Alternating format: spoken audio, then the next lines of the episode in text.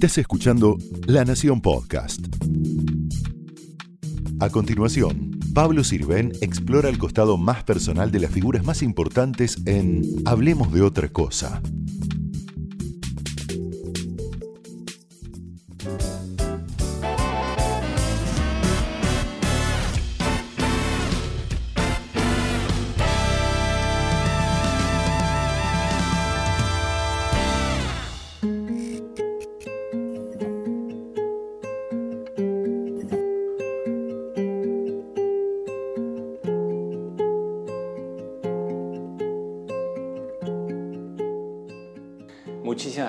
Estela de Carlotto, por recibirnos aquí en la sede de Abuelas de Plaza de Mayo, a este programa que trata de hablar de otras cosas con los personajes, las figuras de distintas disciplinas y también de las cosas que los ocupan y los preocupan. ¿no?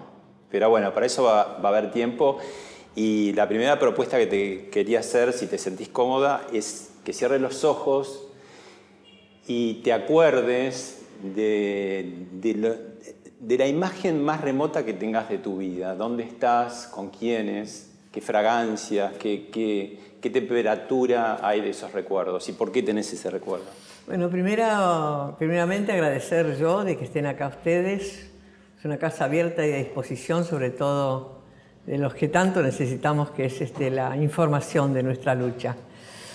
Bueno, yo ya tengo 87 años, entonces tengo muchas historias permanente en esta, en esta vida, pero si quiero remontarme muy lejos, o sea, mi infancia, eh, recuerdo un papá y una mamá muy cariñosos, dos hermanos, una linda familia, donde siendo de clase media, media media, nunca nos faltó nada. ¿En La Plata estamos hablando siempre? No, no, no. Yo nací en Buenos Aires, yo soy porteña.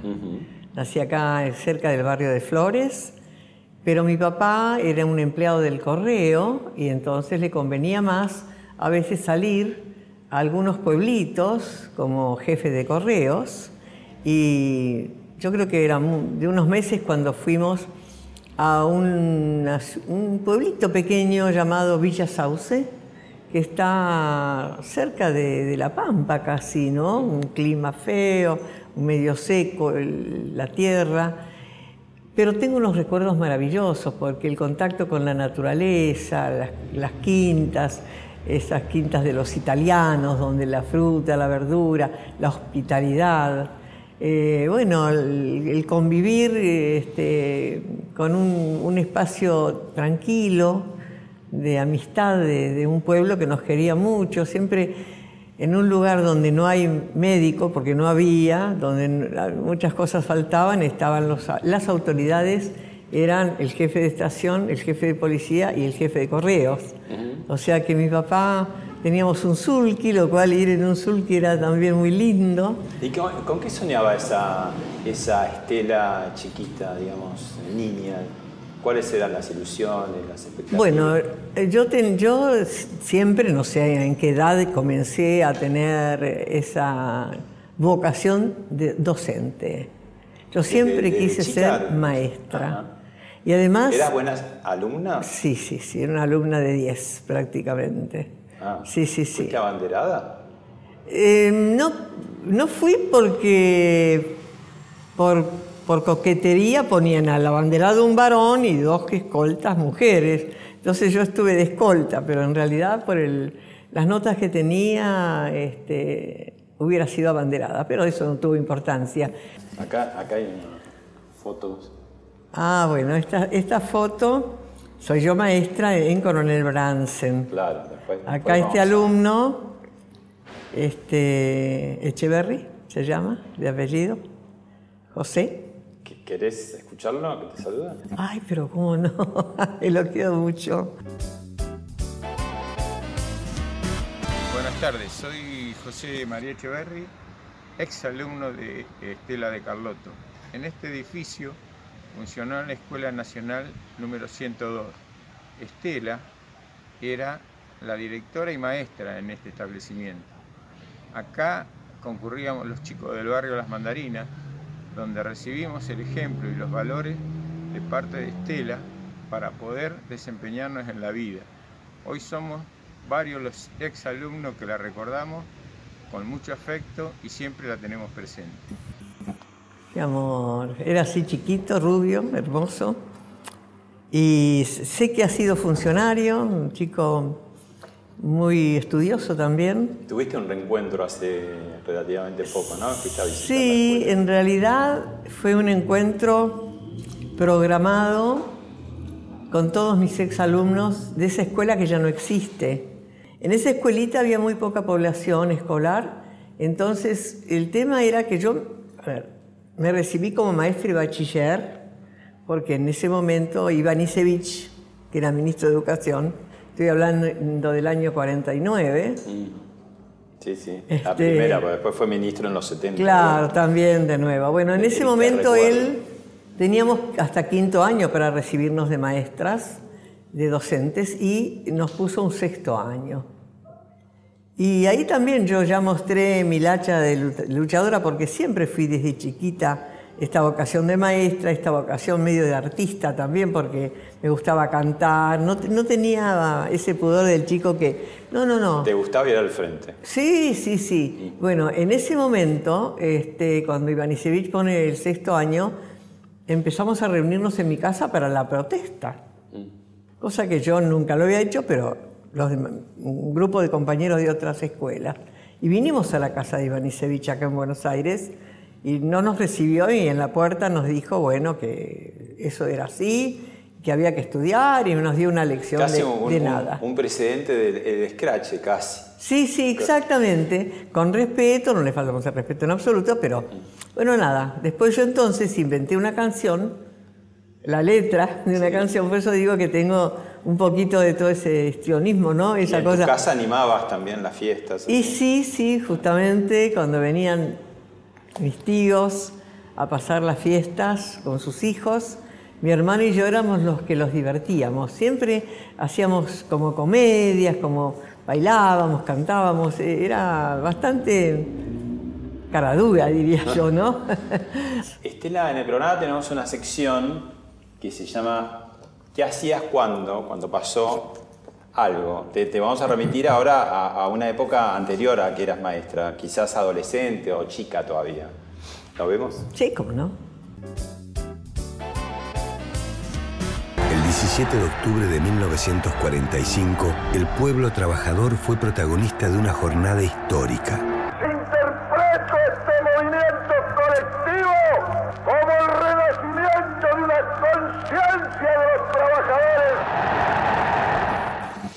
¿Lo viste? Año 45. Año 45. Eras chica, eras adolescente. ¿Lo viste eso con indiferencia, con temor, con con miedo, con expectativa, con simpatía o nada? ¿Qué, te pasó? No, honestamente no lo recuerdo. Nada. ¿Será que nací con dictadura, me criaron las épocas de la dictadura? Eso te iba a eh, decir, ¿no?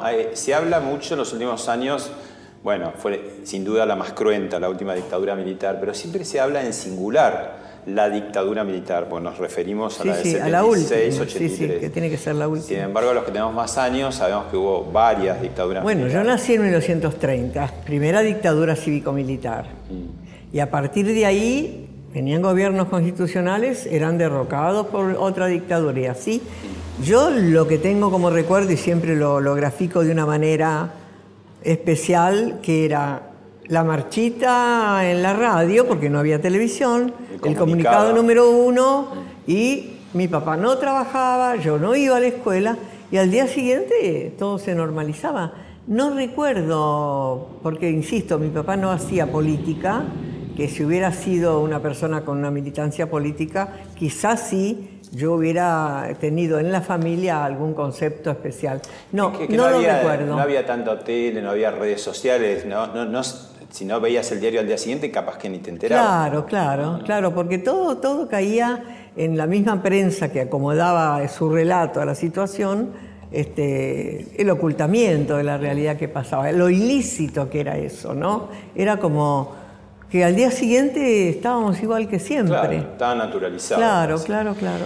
Te voy a mostrar esta foto, después vamos a hablar de Laura seguramente mucho, pero que, que, me hables de esta familia, ¿no? que no, no sabe qué va a pasar, sino cómo era esa época, cómo, que cómo, bueno, ahí están sin duda muy felices en unas vacaciones. Exacto. Contanos si te acordás. Sí, ese, esto era en San Clemente, San Clemente del Tuyú, que alquilábamos solo una casita cerca de la playa y entonces íbamos toda la familia, los cuatro hijos. Y bueno, éramos una familia normal. Y bueno, era mm, estar juntos, disfrutar. Esta familia, estos que estamos acá, ninguno se imaginó la vida que nos tocaba vivir para adelante. Antes de eso, te va a saludar uno de tus hijos, uno de quienes están en esa foto. Bueno. Los sentimientos y de las cosas que nos han tocado vivir, pero sí expresar para, para que todos sepan y todos eh, conozcan que no sos una persona muy distinta a aquella que eh, vivió antes de la tragedia, sino que pudo convertir toda su su experiencia, su calidad de vida en construir del dolor esperanza y lucha, no solamente por lo que te tocó, por lo que nos tocó vivir como familia, sino por lo que fuiste construyendo a lo largo de los años. Sería interesante también contar un poco que no solamente nosotros tenemos la memoria familiar con respecto a lo que nos pasó durante la dictadura cívico-militar, sino también algo que vamos a hacer ahora el fin de semana, que es la memoria culinaria, trasladar las recetas sobre cómo hacer unas buenas pastas con una buena eh, salsa con estofado, así que podrías contar también un poco de eso. Te mando un beso grande, mamá, eh, sabes que, que, te quiero con todo, con todo mi corazón. Bueno, hoy hablé con él justamente, sí. Vamos a ir a darle la receta que dice que es un misterio a mi nieto, el nieto recuperado, al buscado Guido, que es Ignacio, y tan querido, tan necesario para completar la familia. Y él quiere que yo le, transmita el secreto de mi salsa, como si fuera un secreto. No, es ningún secreto. Háblame de esta nena, Laura, antes, no, no hablemos de la militante, no, hablemos de esa época, de esa chica. Bueno, Laura es Igual que el amor que le tengo es igual que a los otros tres, a los cuatro, pero con ella hay una historia especial. Donde yo tuve un viaje largo con mi marido, éramos muy jovencitos cuando nos pusimos de novio al estilo de antes, ¿no? Nos tratábamos de usted, yo creo que me tocó un dedo un año después de conocernos y así. Y, además el crecimiento y los, lapsos de distanciamiento. Pero siempre soñamos con Laura, tener una hija Laura. ¿Por qué? Hay una película, Laura, de Jean Tierney, que nos encantaba verla por el contenido, la actriz, la música. Y vino de ahí esto de decir, quisiéramos tener una hija Laura. Y bueno, y el 21 de febrero del 55... ¿Ella es la número entre los hijos? Primera. Ah, la primera. Llegó Laura es una cosa rara, yo no soy llorona ni nada, pero cuando nació me dijeron que era una nena, porque entonces no había otra forma de saberlo, sino que y este lloré, lloré sabiendo que llegó Laura. Y bueno, Laura era una nena, yo digo que una persona que vivió apurada, ¿no? Pero cuando era chiquita era muy seria, muy responsable, ¿no? Muy mayorcita. Eh, por ser la mayor, el cuidado de sus hermanitos le preocupaba. Era, era seria mm. y fue seria, se puso, se casó muy joven, se puso novia muy joven. Eh, no le gustaba que la fotografíen. Acá está con sus 18 años, se casó, este es su casamiento. Este, ella ya estaba estudiando en la universidad. ¿Qué estudiaba? El profesorado de historia. Ah, te seguía los pasos. Sí, no docencia, sino historia, pero igual. Me sí, interesaba sí. un poco. Sí, sí, sí, sí. Yo veo esta foto y reconozco una chica muy de los 70, ¿no? Por Y todo sí, total, look, total. Sí, eh, sí, sí, sí, sí. Se me hace difícil ver a la militante que iba a ser, ¿no? Por ahí es un prejuicio, qué sé yo. ¿Cuándo hace el clic ella para ser... Bueno, fue un clic que hizo toda la juventud, porque ella estaba con las- en la universidad con compañeros no solamente de la ciudad, sino del interior.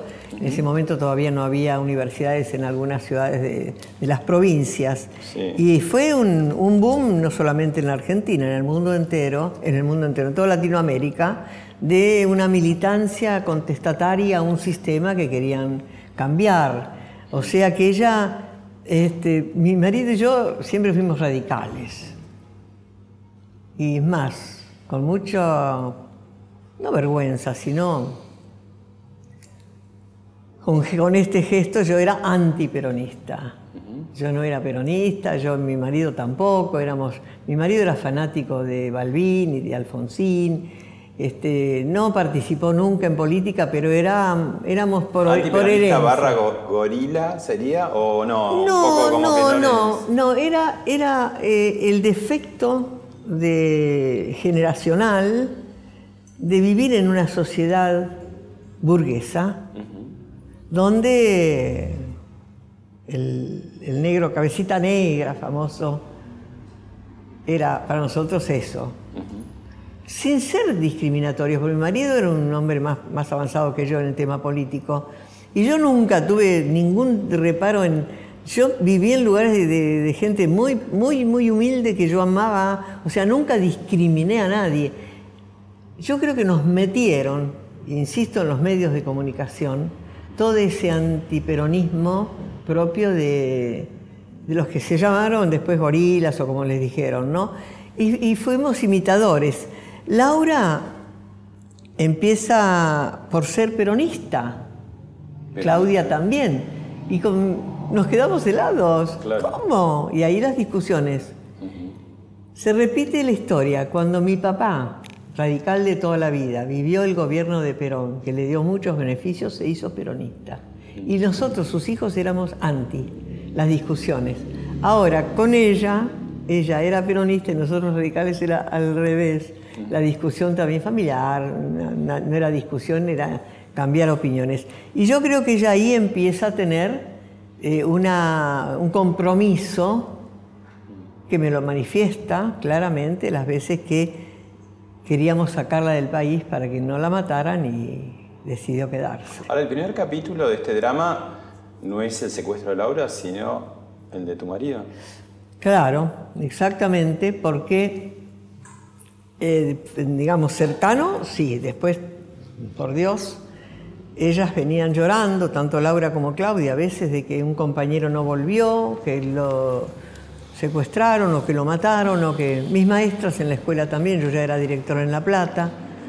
O sea que nos fuimos preparando en algo impensado realmente, ¿no? Claro, por, por esa, ese recuerdo de las otras dictaduras militares que habían sido bravas, pero... Pero nunca tanto, no, no, no. Y bueno, Además era tuvimos... chica Laura, ¿no? Hoy- Y Laura 23 tenía, años. claro, 23 claro, años. claro. Sí, Era- sí, sí, sí, era sí. chica, ¿no? Era Si bien chica, chica. En esa época eran más maduros, ¿no? Quizás... Ella era muy madura, era una chica que, como dije, vivió como adelantada en, en sus conceptos de vida, en su posición frente... No era una chica de- de- que, que tenía actitudes así flojas, increíbles, siempre con una madurez. Me decías, tu marido desaparece... Y mi marido desaparece en una circunstancia muy penosa, que es cuando en la casa que vivía Laura ya se había separado de ese matrimonio, de ese compañero, su esposo, eh, y vivía en la casa de unos compañeros de militancia. Entonces eh, era riesgoso vivir ahí porque parece que corrían riesgos eh, de la incongruencia de los que vivían juntos. En fin, lo cierto es que ¿Cuánto decidió tiempo mudarse. Tuvo tu marido que no... 25 días secuestrado, sí, sí. Sí. Él supo dónde estaba porque como él es platense, era platense, y conocía La Plata, Berizo, Ensenada, todo vivió, era un muchacho movedizo. Este, sabía dónde estaba, en, ese lugar llamado Cuatrerismo en La Plata, cerca de la, vuelta del Ministerio de Educación. Estuvo 25 días ahí, vivió los horrores más grandes, las muertes, las torturas, a él también. Y él estaba para, en la filita para los que iban a ir matando. Cuando llegó un personaje, él, estaban encapuchados, que le tocó, dice, la, frente con el dedo y le dijo, así que usted es Carloto, sí. Bueno, dice, este, me lo pasan a un calabozo. Y ahí quedó esperando lo que le tocara. Lo sacaron una noche y lo llevaron de La Plata a Lanús. Él pensó para matarlo. Y le abrieron la puerta del coche, baje, siempre, siempre tabicado, siempre. Y camine, no mire, no, no haga nada, y los faroles él apuntando. de León Suárez, ¿no? Que fue así medio. Y él dice, bueno. Los fusilamientos de los claro, del 56, ¿no? Eh, cuando escucha que se prende el motor del auto, retroceden y se van. Y lo dejan ahí en medio de una villa. Entonces se saca la, capucha y mira, dijo, bueno, conocí el lugar porque él con su fábrica compraba, vendía, era, él andaba en todo lo que es eh, las cosas químicas.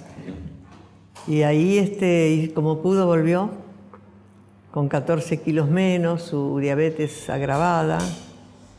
Y bueno, este, pero había que cuidar a Laura. Laura ya pasó a la clandestinidad en ese momento. En Buenos Aires se vino. ¿Cuánto tiempo después desaparece? Y Laura la secuestran, suponemos, el, más o menos el 26 de noviembre del 77.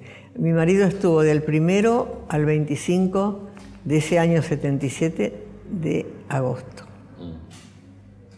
O sea que unos meses después. Varias veces vos has dicho, bueno, tanto Laura como es buena parte de esa generación dio la vida, dio la vida por un país mejor. La pregunta es, ¿hace falta, digamos, sacrificar lo mejor que tiene una sociedad, que son sus jóvenes, ¿no? lo, que nos va a, superar en el tiempo, en la vida, para un país que después no, tampoco termina siendo mejor, ¿no? Claro, es que no lo sacrificaron, no se sacrificaron, los sacrificaron. Porque cuando Laura fue desaparecida, que la busqué incansablemente, yo tuve oportunidad, por segunda vez, porque la primera fui a pedirle por mi marido, de verme con el general Vignone. Que fue el último presidente de la dictadura. El último presidente de facto en ese momento era secretario de Videla. Me recibió en el comando en jefe del ejército. Y yo le fui a pedir por la vida de Laura. Si para ustedes ella cometió un delito, júzguenla, condénenla, que yo la voy a esperar. Me dijo que no, que nos mataban a todos. ¿Así, crudamente? Sí, sí, así, así. Explicándome, dentro de, que, que, la vamos a esperar, le dije, no, no, no, no, no, acá no, loco total, con un arma sobre el escritorio, estábamos los dos ahí dice, yo vengo del, Uruguay, allá los tupamaros se fortalecen en las cárceles, acá no lo queremos. Era, hay que hacerlo, acá hay que hacerlo, matar. Bueno, los sacrificaron porque, vamos, si hay una, eh, un, delito, hay una justicia. Pero ellos crearon más de 600 centros clandestinos de detención en todo el país para la tortura salvaje, este que ha muerto ahora, Menéndez, es el, ejemplo de la barbarie de un ser humano. Entonces, ellos, nuestros hijos, yo siempre cuento lo siguiente. Nosotros viendo el riesgo que corría Laura antes de que pasara lo de mi marido, le dijimos, te sacamos del país, andate, exiliate, haz lo que hacen otros. Y tomando una cosa en una calle 8 de La Plata con ella, tendría, ya estaba casada, 19 años, le digo, Laurita, mira, papá y yo tenemos ya todo preparado para que vos eh, salgas del país. No, no, yo no me voy a ir. Bueno, mira, te van a matar. Mira, si me sacan estoy dormida y cuando me despierto vuelvo, no pierdan tiempo. Y mamá, nadie quiere morir. Nadie quiere morir. Todos tenemos un proyecto de vida. Claro. Pero ¿qué agregó? Pero miles de nosotros vamos a morir y nuestra muerte no va a ser en vano. Yo ahí dije, no puedo pedirle nunca más que, que se vaya porque ya está convencida de que su lucha está en su país. Estela, con todo lo importante y valioso que hizo, que hace Abuelas de Plaza de Mayo para eh, rescatar eh, a, a los nietos que todavía no saben que lo son, si yo tuviera que elegir solamente una cosa, una característica tuya, elegiría tu sonrisa. Ajá. Porque hablas siempre con una sonrisa, aún de cosas dolorosas, y, no- y- y creo que es una sonrisa verdadera, que no es una no es un sonrisa impostada, no, no, claro.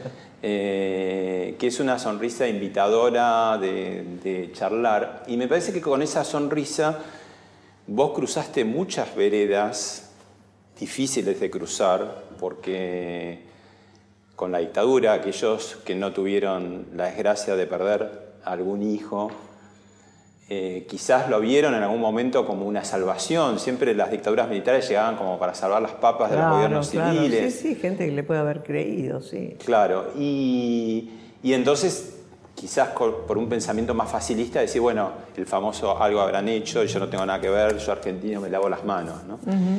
Pero vos hiciste eh, como, no sé, me parece que ni siquiera un esfuerzo, me parece que es como natural tuyo, cruzaste esas veredas y fuiste a- al programa de Mirta Legrand y fuiste a las tapas de la revista Gente.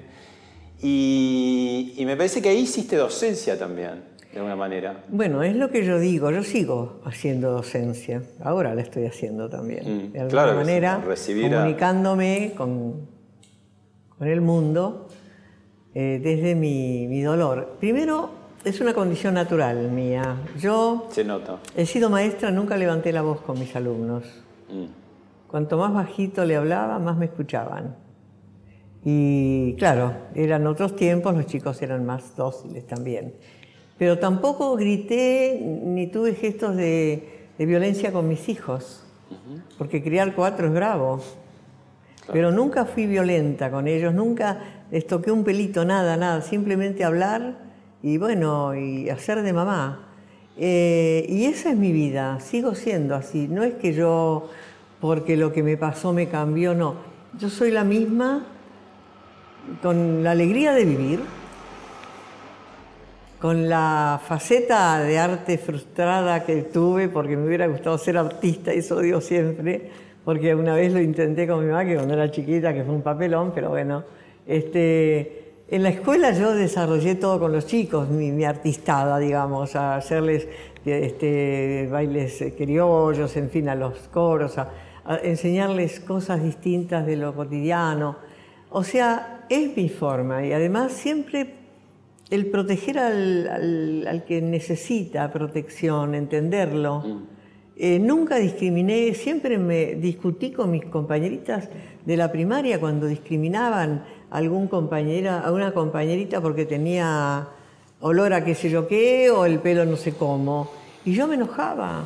Yo decía, ¿por qué no? Ella es otra. O sea que esto yo lo traigo de vieja data y lo pongo ahora a disposición de esta lucha naturalmente. No me esfuerzo para nada.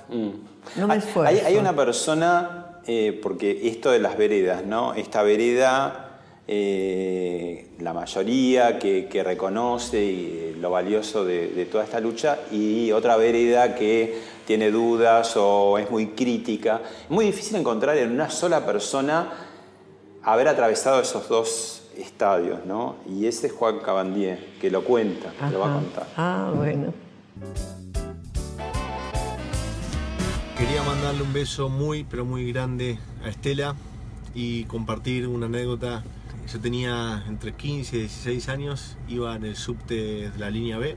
La vi sentada a Estela eh, enfrente mío y mm, donde yo había nacido, que en el marco de la mentira, de- del secuestro de mi identidad, eh, se insultaba, se hablaba mal de Estela y casi como que yo había aprendido este, a odiar a Estela. Entonces, cuando la vi, la miré con bronca y la miré con cara mala y estuve a punto de, de ir a decirle algo malo a Estela, ¿no? Qué paradoja que, que yo a partir de ese momento empecé a amar tanto a Estela este, cuando conocí mi identidad y que cuando tenía 15 o 16 años, cuando era un adolescente, este, no la quería, la odiaba, como me habían enseñado en el lugar donde me criaron. Es cierto, esto fue grandioso, fue muy, cómico, porque me dice Juan, que cuando lo restituimos lo encontramos, ¿no? Él tenía ya 25 años, estamos hablando de 10 años antes. Y me dice así, entre que estaba emocionado con su nueva realidad y, y bien dispuesto, y la familia, y yo, y no se iba, y no se iba, se quedaba en la casa de las abuelas, se ve que necesitaba seguir horadando, ¿no? Esa historia que era nueva para él. Eh, y me dice, Estela, dice, ¿vos no te acordás que una vez vos ibas sentada en el subte y yo te miré con un odio? Mirá, le digo, no me acuerdo para nada. Ahora, si me hubieras dado una patada, sí. Pero no me puedo acordar yo de un chico, ni me di cuenta, no, no, no. Pero me causó mucha gracia porque se ve que él se quedó con ese dolor de haber dicho y pensar que después esta señora ayudó con las demás abuelas a encontrarme, ¿no? Vamos por el, el nieto número encontrado. 127. Y faltan 400. Más de 300. Más de 300. Sí. ¿Y por qué no aparecen? Bueno, no aparecen porque no fue fácil encontrar estos 127.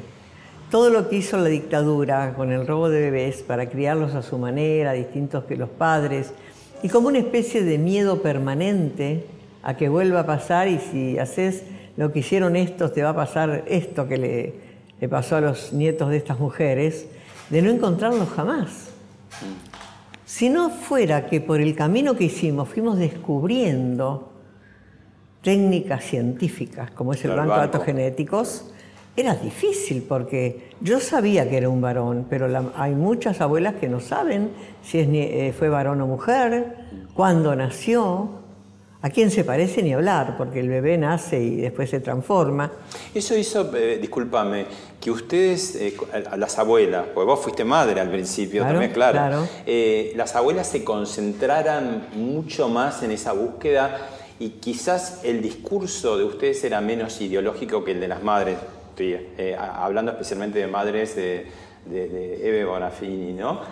que era más ideológico, y ustedes me parece que estaban siempre como el tema de, eh, tal vez por esperanza, porque ya las madres no tenían esperanza de vida, pero no, no, sí. eh, al comienzo sí había una esperanza de vida porque ¿dónde la- están, eh, no? ¿dónde están? Claro. Ya que aparición con vida eso era una consigna seria, Sí, pero claro. verdadera, porque bueno, algunos decían están en, en una casa de locos, otros decían están en el sur, el sur allá en un lugar, venían muchas ideas que, y, no- y novedades que no eran ciertas, por supuesto, porque no, no sabíamos nosotros nada.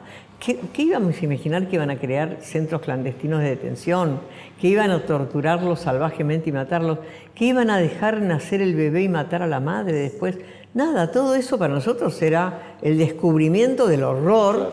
día por día.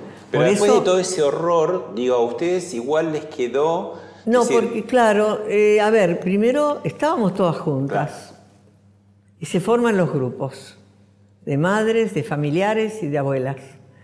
Había otros organismos de derechos humanos no afectados directamente, pero este, nosotros, las afectadas directas, éramos esas.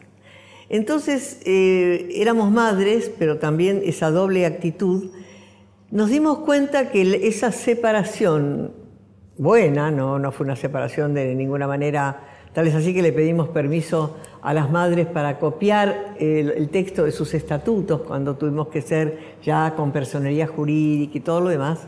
Este, y nos llevábamos muy bien, caminábamos en la plaza, hacíamos las abuelas cosas distintas. Claro. Teníamos que ir a juzgados de menores, jueces de menores, orfelinatos, casas cunas, a los jardines de infantes después, después a la, a la primaria. Era todo ver, a ver si encontrábamos algún maestro que nos decía, miren, hay un chico, y nos contaba y era, uy, puede ser, allá íbamos. Sacar fotos, hacernos pasar por empleadas domésticas que nos ofrecíamos porque había una denuncia que en esa casa había una mujer, esposa de un policía, que tenía un chiquito. Y, entonces, si entraba a trabajar, aunque sea un día, lo veía. O si no, vender útiles escolares para esas criaturas, ropita, hacernos pasar por cualquier cosa. Y el niño que veíamos, y atrás de un árbol, le sacaba una foto otra abuela. Absurdo. Porque no teníamos forma de decir, ¿cómo le íbamos a decir a la justicia? Me parece. No, pruebas, señora, pruebas. La prueba la tenemos, pero antes no la teníamos, ¿no es cierto? Entonces, esa búsqueda intensa hizo que fuéramos más específicas, específicas sin olvidar a los hijos. Eh, eso, eso, logró la primera detención de Videla eh, precisamente porque la apropiación de, chicos era imprescriptible. El plan sistemático. Exactamente. Pero digo, fue por abuelas. Claro, sí, sí, sí. No, a ver, abuelas, eh, da la casualidad o la vida fue así que nos juntó mujeres que tuvimos la capacidad de llevarnos bien entre nosotras. Mm. Ninguna había que, había que había hecho política, por ejemplo. Es la naturaleza de las abuelas. Claro, bueno, abuelas... de todo orden religioso, de todo orden cultural, de todo orden económico. No interesaba, cada una trajo lo suyo y vino a hacer lo que podía. Yo como maestra llegué y me dijeron qué suerte, una maestra para esto. Ya había un grupito, yo llegué unos meses después de ese octubre del 77 yo llegué en abril, aconsejada por mi consuegra, la señora de Falcone, la mamá de María Claudia Falcone, desapareció en la noche de los lápices. Me dice, Estela, no estés sola, hay un grupo acá en La Plata de señoras como vos. Me dio un teléfono, fui, encantadoras, eh, amigas, este, compañeras, programábamos dos acá, otras dos allá y otras. Mañana no veníamos todos los días, no, yo me tuve que jubilar para poder este, hacer lo que quería hacer y, viajábamos acá clandestinamente con mucho recaudo porque podíamos desaparecer, ¿no? ya habían desaparecido. Claro. Entonces, estrategias comunes usamos, códigos, aprendimos a defendernos, a observar, ¿no? Y todo eso fue producto de que una era psicóloga, la otra era abogada, que ella era empleada pública, esta ama de casa. Una tenía tercer grado, la otra era universitaria. O sea que se mezcló eso y el amor, el amor a los hijos y a los nietos, que es un tronco tan fuerte que hasta hoy, 40 años después, estamos juntas y seguimos siendo distintas. Viste que iban apareciendo los nietos y una inmensa alegría cada vez que aparece uno y se puede reconstruir una historia y todas las historias son diferentes, a veces mejor, peor, como sucede en la vida de cualquiera, ¿no? Hasta que un día pasó esto. Él me buscó, se cumplió aquello que decíamos las abuelas. Ellos nos van a buscar como nosotros los seguimos buscando. Lo que yo quería es no morirme sin abrazarlo. Y yo quisiera que que, esta situación que estoy viviendo hoy, que me toca a mí, como le, ha tocado a otros o le podría haber tocado a otros, digamos, sirva también un poco para, para potenciar esta búsqueda y, que entendamos todos, digamos, la importancia que tiene cerrar estas heridas que se han abierto hace tanto tiempo. Hay que seguir buscando los que faltan, porque otras abuelas tienen que sentir lo que siento yo hoy. ¿Qué sentiste en ese momento? no Ingenuamente fui a verla a la doctora Servini de Cubría que me llamó urgente, urgente. Yo estaba acá hablando con Raúl Porcheto, que estábamos hablando de su grupo y de León Quieco y lo que estaban haciendo por la, paz y todo lo demás. Y me llama y dice, vení Estela, tengo que hablar con... Y yo digo, ya voy a ir, déjame ahora, yo mañana... No, no, no, no, no, no, no, no, urgente, urgente. Dije, bueno, voy. Y fui. Pensé que necesitaba algo, no sabía. Bueno, me dejó entrar, estuvimos charlando y estaba la, estaba a cargo del banco de datos genéticos, lo cual no me llamó la atención porque es parte del trabajo. La doctora Servini de Cubrier restituyó unos cuantos chicos. Bueno, y cuando me vio tranquila y me dijo, bueno, tengo que darte una muy buena noticia, encontramos a tu nieto Guido. Bueno, eso que yo dije que nunca habló fuerte, los gritos que pegué, los saltos, los abrazos, lloramos juntas, era, era era como un milagro, como una luz, algo me, algo me vino adentro que dije, Eh, será posible, ¿no? ¿Puede, ¿Será puede haber alegría después del dolor? En ese momento, ¿cómo lo Sí, sí, hay ¿Era alegría? hay alegría. No, nosotros somos alegres las abuelas, ¿eh? No somos nostálgicas ni tristes. Todos los días festejamos algo. Los, los martes tenemos reunión y si cumplió años alguien de, ya está la torta, las velitas, el cumpleaños feliz, brindar. Esto es una familia, no es una oficina. Y, somos alegres porque estamos vivas. ¿Te molestó que Ignacio no quisiera ser Guido? Y un poquito me, me dolió, sí, sí, sí. Él se dio cuenta, por supuesto, pero lo entendí y lo respeté. Bueno, ahí te saludo. Ah. Anécdotas con la abuela tengo, una, tengo unas cuantas, pero ahora me viene a la mente una en particular que se dio durante nuestro primer encuentro, entonces tiene como ese valor especial, al menos para mí. Se da ese encuentro, nos encontramos en la casa de mi tía, nos damos un abrazo este, y pasamos a la cocina a tomar unos mates. Y había mucho para hablar, y en el medio de esa charla que iba como a los tumbos, no tengo mejor idea que hacer un chiste acerca de que solamente había sándwiches de miga. No, una humorada, así como haciendo notar, y le dije algo así como 36 años buscándome y, y me esperan con sándwiches de miga. Y se hizo un silencio, que, que debe haber durado un segundo, pero parecía una eternidad. Y todo el mundo como tragando saliva, como no sabiendo qué hacer. Y la abuela se da vuelta y me dice, no te hagas problema, estos lo vas a pagar vos. Y ahí todo el mundo se rió y eso generó como la distensión para después poder hablar de otras cosas y, y poder empezar a, a tener esa conversación que de pronto estaba como ahí trabada en ese instante de tensión que no sabíamos cómo, cómo destrabar, ¿no? Y, y ahí descubrí también su, empecé a descubrir su sentido del humor. Ahora, igual él, por ejemplo, cuando aparece, claro, fue una conmoción de todo el país, no solamente tuya, ¿no? Y él venía un poco casi del, del campo. ¿De dónde es que vive? Él vive en Olavarría. En Olavarría. Él fue criado por una familia de campo, Exacto. peones de, de- de un señor que les trajo, el, que los hizo venir acá a La Plata a, La Plata a buscar ese Vos tenés bebé. la convicción que es de buena fe en el caso de ellos. O bueno, Eh, a ver, yo creo, mm, dentro del dolor de que no, no estuvo conmigo mi nieto, ¿no? Eh, eh, yo creo que ellos, eh, sometidos al mandato del patrón, no tenían hijos propios y aceptaron el bebé.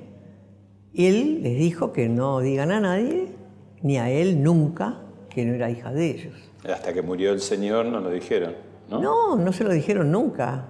Él fue a hablar con ellos porque una persona le dijo a su esposa, a la esposa de mi nieto, dice, pero vos no sabés que Ignacio no es hijo de ese matrimonio. ¿Cómo? ¿No es hijo? No. Y le cuenta la historia y ella se lo cuenta a él. Y él este, es cuando decide venir, pensando que puede ser hijo de desaparecidos, pero él no sabía absolutamente nada, ni se imaginaba. Lo extraño para él era que a él le gustaba leer y ahí no leía a nadie. Le gustaba la música y ahí nada, el campo.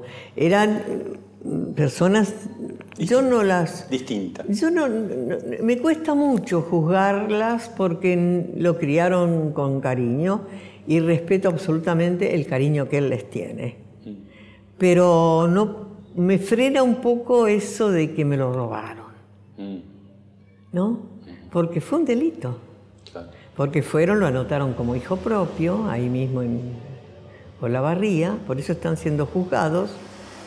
Lamentablemente la justicia tiene que llegar, yo no voy a impedir nada de lo que se hace en todos los casos, ni pedir excepciones en absoluto, pero en general en estos casos, cuando son civiles, eh, las penas no existen prácticamente, solamente una condena que puede decir, y a su casa no les va a pasar, espero.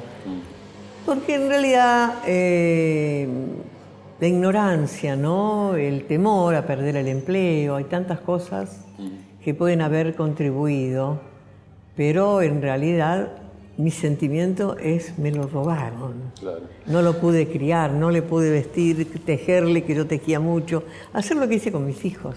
¿No sentís un poco que el kirchnerismo eh, hizo que esa, esa distancia que vos habías acortado con la otra vereda se volviera a distanciar? Esos que tenían como, no les quedaba claro el tema de, de la dictadura, como que el kirchnerismo se apropió mucho de, de la, de, los de la causa de los derechos humanos y en algún sentido alguno lo pudo haber sentido como que se envilecía la causa, o sea, les dio un, lugar muy importante, pero por el otro lado se volvió a polemizar sobre el tema como ya no se hacía, ¿no? ¿No pasó algo de eso? No, nosotros nos apropiamos de los Kirchner. Ustedes se apropiaron. Sí. Claro, porque ellos hasta 2003 tampoco se habían interesado mucho. No, no, nadie vino a molestarnos nunca ni a decirnos nada de lo que teníamos que hacer. Ellos fueron compañeros de militancia. Yo creo que han caminado las calles de La Plata juntos con Laura. Claro, pero como este, gobernador, digamos, No, no, no lo conocíamos, no lo conocíamos. La conocimos a ella cuando fue parlamentaria y de ahí, muy agradable, muy simpática, nunca se inmiscuyó en nuestra vida, en nuestro trabajo institucional, o dijo nada, absolutamente. Cuando sube al gobierno Néstor, para nosotros era un desconocido total, no sabíamos quién era. Claro. Es más, todavía era difícil pronunciar el apellido, hasta eso nos costaba. Eh, y ahí lo fuimos conociendo. Ellos nos llamaron, nosotros fuimos a una reunión muy grande, enseguida nos recibió Néstor.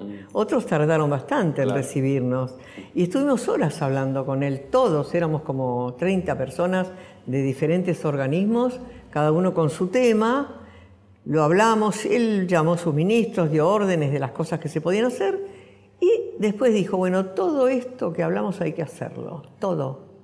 Lo que ustedes piden hay que hacerlo, pero si no empezamos por la justicia, nada se va a poder hacer. Y es así como después caen las leyes, de punto final, obediencia de vida a los indultos y tenemos justicia plena, ¿no? Aparte de todo el lugar que nos dieron, llamar por teléfono, Estela, venga, que hay una reunión, que vamos a anunciar esto y sentar en la primer fila.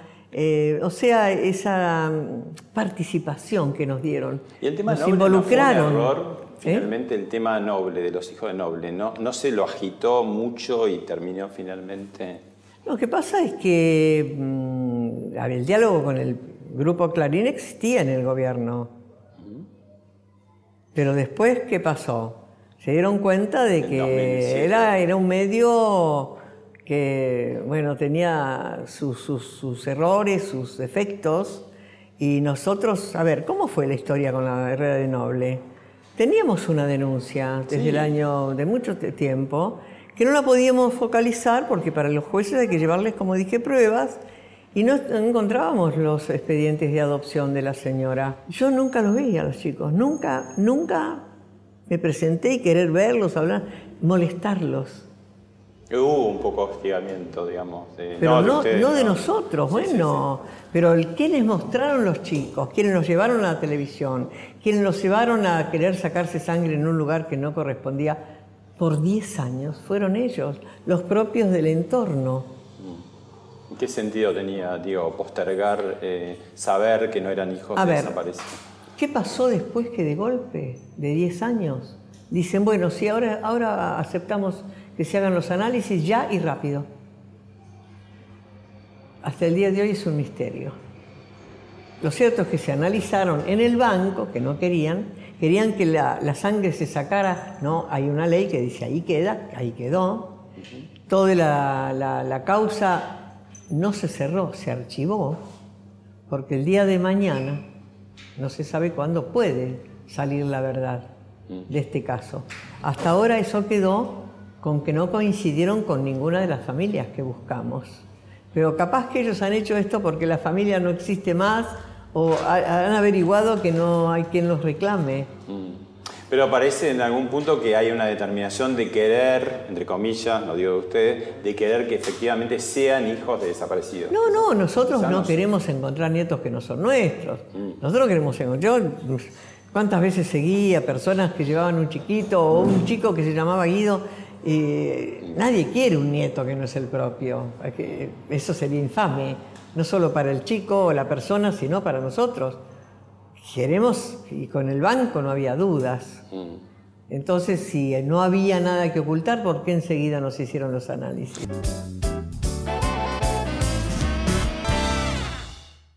Estela, en la campaña presidencial de 2015, cuando uno ve a los tres candidatos principales, que son Scioli, Massa y finalmente quien es presidente, Macri, eh, lo que se ve respecto a los derechos humanos no, no es como un antagonismo, una enemistad, sino podríamos decir casi un desinterés, no está en la agenda así pública de ellos o en sus discursos o en sus preocupaciones. Digo, marco los tres, finalmente lo que nos importa es quién asume, que es Macri. ¿No es un poco mucho decir, bueno, si pudimos con Videla, podremos con Macri? Porque digo, ¿no es empatarlo un dictador con asesinados con una persona que ganó las elecciones finalmente, ¿no? Eh, en las urnas, como asesinado. No, digo que, que es, no, no es lo mismo un dictador que, hace, que, que en su nombre asesinó, a gente ah. que un presidente que es electo por las urnas. No, esa fue una expresión mía. En realidad eh, hay una provocación permanente para con nuestra lucha por parte del gobierno actual. Desde que dijo que éramos un curro en campaña, y luego todas las dudas en que quisieron entrar sobre la cantidad de desaparecidos, nuestra propia honestidad, de la búsqueda de dinero, eh, fue muy, y sigue siendo de alguna manera bastante desagradable, ¿no? Eh, y eh, nosotros lo que, lo que yo expresé en eso, fui, fui yo la que dije, si pudimos con Videla, vamos a poder con Macri. No dije Macri es igual que Videla. Si pudimos con un hombre atroz de una dictadura asesino, ¿cómo no vamos a poder con un hombre duro, injusto, de una democracia? Si la democracia la hicimos nosotros, nuestros hijos hicieron la democracia. No la hizo Macri, ni Videla, por suerte, pero yo no quise, y nunca dije que esto fuera una dictadura, ni mucho menos porque está el voto del pueblo y eso lo sostengo siempre, el respeto absoluto a que se cumpla el mandato como corresponde, que es la voluntad de quienes lo votaron. Hay un funcionario de este gobierno que te quiere saludar. ¿Ah, sí? Sí. La piedra fundacional de la democracia argentina del 83 son los derechos humanos y Estela es la representación de esa lucha. Es la voz de la dignidad, es la voz de la lucha pacífica, del diálogo, la voz de la memoria, de la justicia y de la democracia, pero sobre todo es la voz del futuro, de un futuro mejor para todos los argentinos, con más democracia, con más derechos humanos, con más diálogo. Estela y las abuelas son reconocidas internacionalmente como una de las principales organizaciones de derechos humanos, no solo en nuestra región, sino en todo el mundo y sus trabajos se han replicado en otros lados para avanzar en la defensa de los derechos humanos. Muchísimas gracias Estela y las abuelas y sigan, sigan con la misma fuerza que hacen falta, que hacen falta para, para la región, para nosotros, para el mundo entero. Muchísimas gracias. Bueno, el afecto es recíproco, porque lo queremos, lo respetamos mucho a Cantón, Santiago Cantón. Él es un hombre de Naciones de la CID, tiene una experiencia muy grande en todo lo del trabajo y estuvo antes de ser funcionario de este gobierno. Y el cargo que tiene ahora de secretario de Derechos Humanos nos permite una relación fantástica para todo lo que hay que hacer en la provincia y en La Plata sobre todo. Y con él estamos este, consiguiendo muchísimas cosas, eh, respuestas positivas, bueno, el respeto, la compañía. Este, realmente agradezco esto porque es bueno, ¿no? Eh, ojalá sea contagioso. ¿Algo que quieras decir y no hayamos dicho? No, simplemente hablar al pueblo argentino, al que nos está escuchando, viendo, y decirles que nos ayuden a encontrar los chicos que faltan, si saben algo que lo digan, anónimamente, o el que tenga la edad y tenga una duda, que no siga con esa duda. Nadie puede vivir con otra identidad. Yo tengo confianza en mi país, en la gente de mi país. Somos gente buena, no somos violentos, nos violentan a veces. Y al gobierno, que todavía hay una incomprensión por parte del señor Macri. Y esperé que alguna vez nos mandara un saludo de felicitación por el encuentro de alguno de los nietos. Hasta ahora, nunca se acercó directa o indirectamente a, decir esto que ha dicho Cantón, por ejemplo. No con esas palabras tan profunda, sino solamente es suerte, otra persona que sabe quién es. Gracias, Tina. Nada.